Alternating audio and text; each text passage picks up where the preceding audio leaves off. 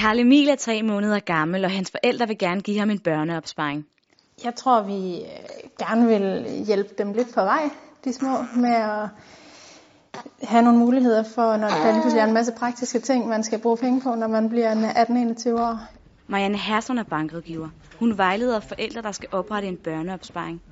Jamen det er en øh, bundet opsparing, som kan oprettes af ens forældre eller bedsteforældre eller oldeforældre. Øh, afkast og renter er simpelthen skattefri på en børneopsparing. Så det gør også, at man kan få en god start på øh, ens tilværelse som ung, når man skal flyve for redden. Når man først har besluttet sig for, at man vil have en børneopsparing, så er næste skridt at vælge, hvilken slags det skal være.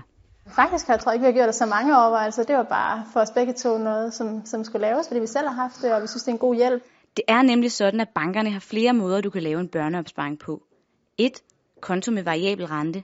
2. Puljeinvestering. Eller 3. værdipapirer. Når man vælger at have børneopsparing til at stå på konto med variabel rente, jamen så øh, vil man rigtig gerne vide, hvor meget der står, øh, når børneopsparingen kommer til udbetaling.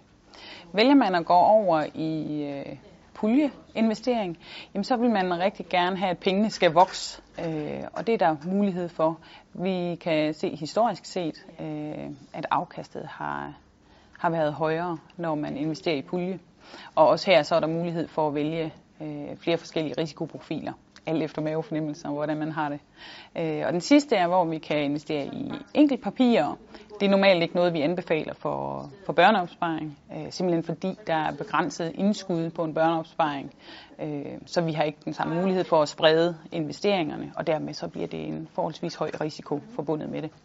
Ganske enkelt så tror jeg ikke, øh, vi kender andre øh, muligheder end øh, end, end at putte dem i banken og, og lade dem trække renter. på en helt klassisk børneopsparing, det tror jeg, at det vi begge to selv har haft, og ja, vi kendte ikke uh, til mulighederne omkring at lade måske banken investere dem, eller, eller nogle af de andre muligheder.